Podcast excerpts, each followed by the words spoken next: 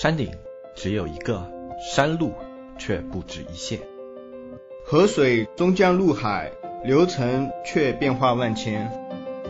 世事皆有终点，旅途却从不相连。角色各有所异，信念却聚在心间。所见风景不同，又何妨各抒己见？子木淘宝内训，说曾经的故事，讲走过的旅程。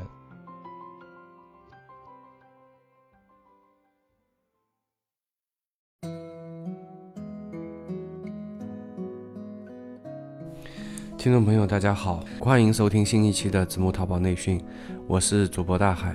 这两天浙江在下暴雪，然后我是在浙江和江苏两地跑的。回来的时候天气还不错，然后过了一晚上就暴雪下了，把高速公路都堵了，所以现在就变成了待在这个浙江回不去了。正好这段时间和黑子老师可以多处一会儿了。这两天都会嗯比较空吧，我也就只能打打电话干着急了。并且也快过年了，工厂里很多这个外地的这个工人也都陆续的开始要回去了。现在怎么说呢？年味啊，一天比一天重，大家的心思啊也不在干活身上了。所以我就趁这段时间啊，呃，给大家多录几期节目吧。可能接下来几天我的更新频率会稍微的高一些。这期主要是说什么呢？前段时间加了小安微信的听众里面有一位叫 C C 的听友，当时他是问了一个问题啊，然后小安转给我的时候，我看了一下，那这个问题可能是嗯用语言就很难去回答，然后呢我就问 C C 我说你是不是方便？方便的话呢我们电话里说一下，因为可能文字打来打去的这个效率就比较低。然后就和 C C 约了一个时间，然后呢，我给他打了一个电话。我觉得也许他的情况比较具有代表性，在征得他同意以后，我先在节目里简短的介绍一下 C C 的这边的一个情况。C C 开的是一家黑蒜店，他告诉我呢，这个黑蒜的成本呢是三十八块，这是他的成本。然后呢，它的售价是四十八块。那么我也到网上去看了一下他的店。首先，他这个店呢，我可能说话就是比较直接一点，它的美工，呃，非非常糟糕。我也同时看了一下同类产品的价格，那同类产品价格一般都是会在一个便宜的有二十几块钱也有，贵的呢七八十。的也有，但是大部分的价格可能会集中在一个三十几块到四十几块这样的一个区间，就是大部分的产品会集中在这样的一个区间。我也问了他，这个产品成本三十八块钱里面包不包含人工费啊、场地费、推广营销费用？这个有没有包含？然后他在电话里跟我说，这个并没有包含。那所以他这个成本也是有问题的。那我觉得就是说，再把这个成本加进去的话，它其实差不多非常接近于这个售价了。当然还得看啊，如果一旦这个方面没有控制好的话，是极大可能性会亏损的。重点是在哪块呢？就是他问我的问题是，他让我帮看一下他这个宝贝的标题有没有问题。电话打到这个时候，我已经觉得这个问题还是挺严重的了。不知道是不是这样的问题具有普遍性，我也没有接触过太多的类似于像 C C 这样的买家。我觉得可能有很多的这种新手买家都会陷入到像 C C 这样的一个误区，连最根本的产品成本都没有控制好，就开始在考虑运营上的一些细节。运营似乎已经变成了一个救命稻草，或者说成了一个借口。只要是销量不好，第一反应就是运营的哪方面没做好；只要是没有流量，第一反应就是我是不是错过了一些什么运营的大招和技术。这个想法在新手上面。特别的突出，我觉得可能有几方面的原因。一方面呢是人的本性驱使，就是当我们遇到一个问题的时候啊，总喜欢总结归纳出一些原因来寻求一个内心的平稳。第二个来说的话，外面乌泱泱的这种关于运营的一些文章啊，写的太过于浮躁，让这个电商从业者啊内心也变得极其的浮躁。我在节目里像个老奶奶似的，一次又一次的在提醒你们，千万千万不要太过于重视这块。其实运营是一个什么东西？运营是一个锦上添花的东西，并不是雪中送炭的，实际上起到了一个优化的作用，而不是一把手术刀，可以把你经营上的一些顽疾给剔除掉的。有个话题呢，我早就想说了。这个节目里啊，之所以让小严一直在播电商大记事、电商的一些最新的实讯，有一个很重要的目的是什么呢？就是希望各位能够在第一时间得到最新的整个技术的走向，或者是这个行业的一些走向的一些动态吧。你可以通过这些动态来判断未来的一些走势。那我们还是拿这个运营来举个例子吧。大家肯定知道，AI 人工智能是时下非常火的一个名词，大量的科技巨头公司正在介入这个行业，大量的资本也在涌入这个行业。现在有一些行业已经到了使用实践的过程了。打个比方，IBM 的人工智能已经在医疗领域得到了一些运用，比如 X 光片的诊断，它现在的识别准确度和速度。都已经远远的超过了人类这方面的专家。另外一块就是在股票证券交易市场的这种高频交易，也是已经开始在大量使用人工智能。人工智能在数据分析和数据处理能力上是必然会大大的优于人工的。如果把时间维度拉长，我大胆的预测的话，未来淘宝有可能没有运营这个职位，因为其实运营做的就是一些数据的分析整理，这样的工作完全可以交给机器来做，人工需要介入的只是最后的那个决定和审核，而这些决定和审核。又基于你对这个行业的了解，基于你的商业的认知，所以我在之前的节目里一直在和你们在强调，你们要提高自己的商业认知，要提高自己对这个行业的了解，要提高与人谈判的能力，要提高团队的管理能力，这些都是机器不可替代的。也许各位会想，天哪，人工智能离我们远着呢，真的是这样吗？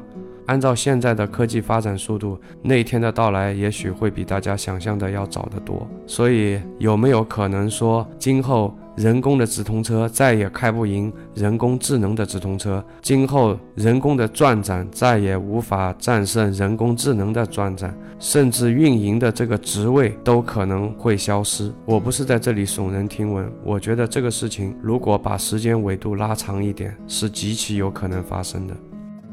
所以，我们回到 CC 的这家店来讲，如果我换位是他，我第一个要做的问题，并不是去纠结这个标题是不是定得够好。我会怎么去做这个标题呢？我都不会去花时间，我就把别人的标题，比方说四家或者五家的标题列在一个 Word 文档里面，然后去观察他们使用的关键词，然后把他们这四五家标题糅合一下，揉成一个自己的标题。那直通车怎么办呢？直通车就交给软件去做，也不去纠结。直通车的问题，我首先要解决的一个问题是，我有没有办法去找一个美工还算合格的人，来把我的这个店铺的视觉提升一下？因为这个是最吃不了亏、上不了当的。如果我找不到人，或者是由于我的资金的问题承担不了这样的一笔费用的话，怎么办？很简单，撸起袖子自己学、自己干，这是我首先要去攻克的一个点。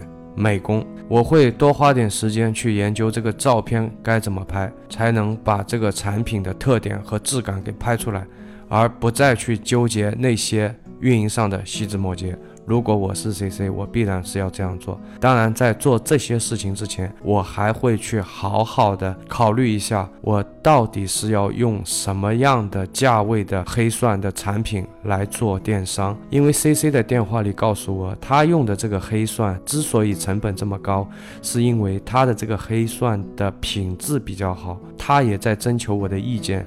要不要用品质稍微差一点的？我觉得，如果你能够用品质好的东西，并且把价格给压下来，这是优选但是我也能理解，因为它现在没有量，它现在还没有一个非常完善和稳固的供货渠道，所以它的价格必然是不具备优势的。那在这样的情况下，他肯定要放弃掉现在的这个黑蒜，转而选择一个成本更低的产品，因为这样的一个定价，这样的一个利润空间。他不可能招得起员工，不可能租得起厂房，不可能有足够的营销费用。这个问题又回到了之前黑泽的一期节目里说的，就是如果你的利润空间比较低，你还想赚钱，那你必然需要去跑量。但是，一旦跑量，你就会遇到几个问题。第一个，你的工人必然会增多。如果你的工人增多，那么你的人工成本这一块就要加上去了。第二个，你必然需要场地；第三个，你的供货渠道是否稳定，这几个点都会牢牢地卡住你的销量。任何一个点出了差错，任何一个点出了岔子，那么你的链接就会从很高的地方摔下来，你就到时候不得不放弃这个链接，甚至不得不放弃这家店，因为你有可能会出现。大量的售后、大量的品质问题，甚至出现断货这种情况，而你投放下去的大笔营销费用就会血本无归。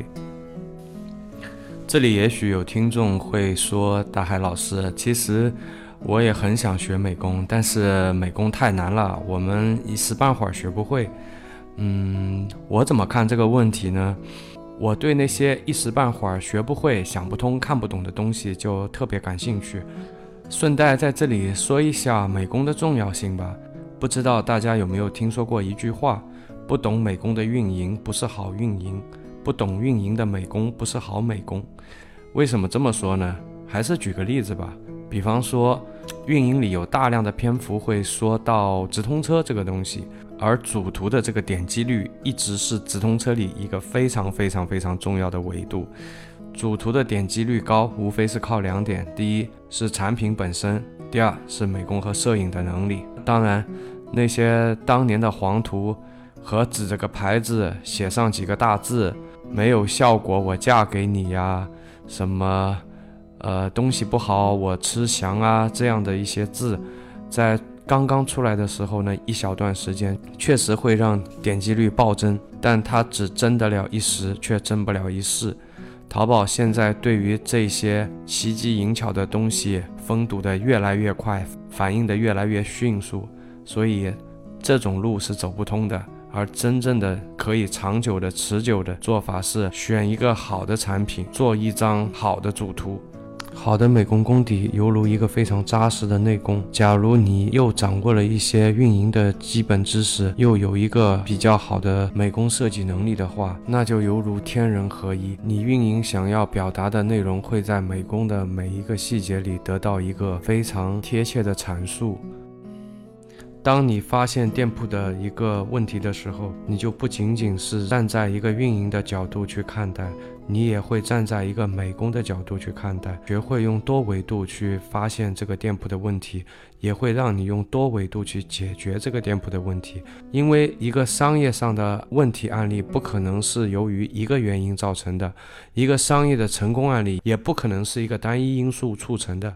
所以，多维度的去解决问题和多维度的去观察问题和多维度的去促成这个店的成功。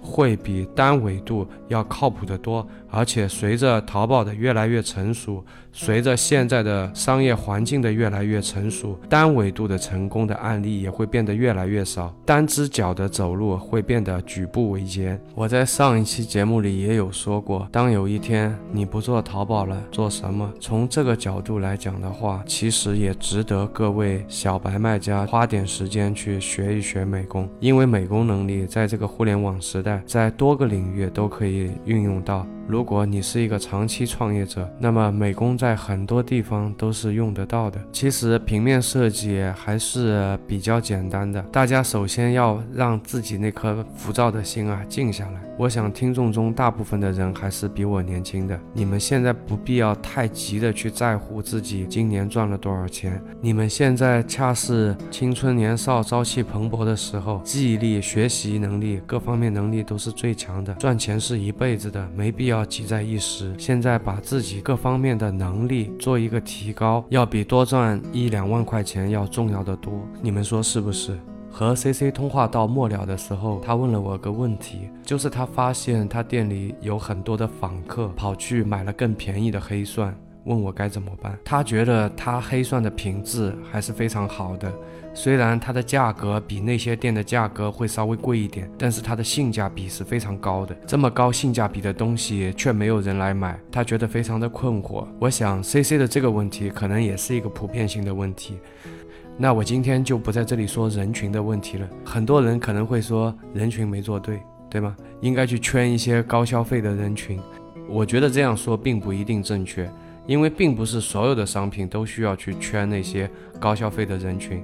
你比方说像黑蒜这样的产品，它本来的客单就不高，卖的贵的和卖的便宜的可能就差个五块十块钱。当然也会有人会在乎呃那个五块十块的，但我觉得这个的最大的问题并不是呃人群一定要去圈一个高消费人群这么一个问题。所以我是这样回答他的。呃，如果有同样问题的听众，也可以呃借鉴一下。我反问了 C C 一个问题，我说你在淘宝上到底是在卖你那个品质还不错的黑蒜呢，还是在卖什么？我说你其实并不是在卖黑蒜。其实你是在卖图片，因为客户付钱之前并没有看到这个黑蒜，也没有闻过，也没有吃过，他们看到的只是你展示给他们的那张图片而已。他们是为了这些图片而付费的。所以说，你跟我说你这个东西的性价比高，你这个东西的品质好是没有用的。我所要知道的是，你的图片有没有给我一种品质高的感受，有没有给我一个高性价比的感受，这个特别重要。那么商品又是派什么作用的呢？商品是确保客户收到这个宝贝之后，给你打五分，给你好评。而不是一收到这个东西就去投诉就去退款，这样你这个生意就不可持续。所以各位做电商的一定要纠正这个这个想法，一定要纠正这个思维。我们卖的是图片，然后商品是确保客户给我们一个高的评分和评价，让后面的客户更加确信这个图片背后的商品。和图片所体现出来的信息高度一致，所以你们知道美工有多么的重要，摄影有多么的重要。其实我们卖的就是这个图片，所以首先并不是大家卖的东西好不好，而是大家展现给客户的图片好不好。有了这样的认知，那么我相信各位会对美工、会对摄影拍摄有一个重新的定位和认识。今天聊到这儿呢，时间也差不多了。其实关于美工方面呢，听众是一点都不会呢，你也没有必要说去把每一块都研究透的，你只需要研究透那些我们经常会使用到的工具和方法就就可以了。然后黑泽老师的美工也是非常不错的，我想到时候在社区里也会和大家做一些非常落地的教程吧。现在外面正下着大雪。这一下雪呢，年味就重了。其实呀，过年我觉得是一个特别好的机会。快递停了呗，大家也就不能发货了，闲下来吧，你那颗浮躁的心啊，也就平静下来了。如果你对自己够狠呢，过年是一个非常好的学习时间，你可以利用这段时间。学一学平时非常浮躁的时候无法学进去的美工啊、视频啊之类的软件。这里呢，我再劝大家一句：你学软件的时候，少看视频，多看图文，因为视频的效率是非常低的。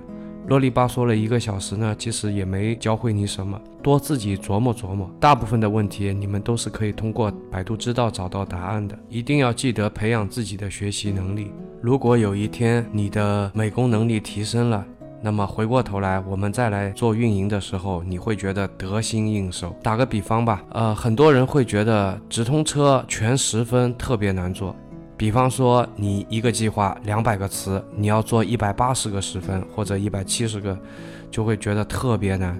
其实对于一个美工能力特别强的人来说，这个不需要任何的技术就可以做到。也许有人会说，大海，你千万不要骗我们呐，呃。我们不是还有一个学习社区吗？到时候我会让黑泽呃找一个用软件开的店，后台截图给你们看一下。因为他开的是多店，所以呢，有些店铺他就会没有时间管理，他就会借用软件来替他管理。因为它的美工能力比较强，所以它通过几次调整以后，它就可以找到一个点击率还比较高的图。这里要说明一点，它的那些图是非常非常正常的图，没有任何的运营技巧在里面。但是它的一个两百个词的计划就可以做到一百五十个词以上的十分，出价就可以比行业平均低不少。像这些方法，如果脱离了过硬的基本功，那么。我们也无从下手，也不知道从哪里开始教。如果你会了那些基本功，那这个教起来就特别的快。不夸张的说，五分钟你就可以做得到。之前有一期节目我提到过韩都衣舍的经营模式呢。因为不是那期节目的主题，所以呢，我说，假如有十个人回复，呃，想要听一下这个模式的话，我就在下面的一期节目里啊，来详细的说一下。其实回复的人数早已过了十位，我将会在下一期节目里和大家聊一聊韩都衣舍的模式，这个对很多的腰部卖家挺有帮助的，因为淘宝的团队管理。员工的流动性以及寄生空间这些问题和其他的行业有非常大的区别，我们也很难从别的行业里去获得一些好的方法，因为其他行业的一些方法你转移到我们这个淘宝这个类目里面，可能就会水土不服，所以去学一学像韩都衣舍这样的模式啊，不妨是一个好办法。这期节目录到现在，时间也差不多了，在这样一个大雪纷飞的夜晚。我能够对着个话筒和大家这样聊一聊天，其实心里还是蛮温暖的。非常感谢你们的陪伴，我是大海，我们下一期再见。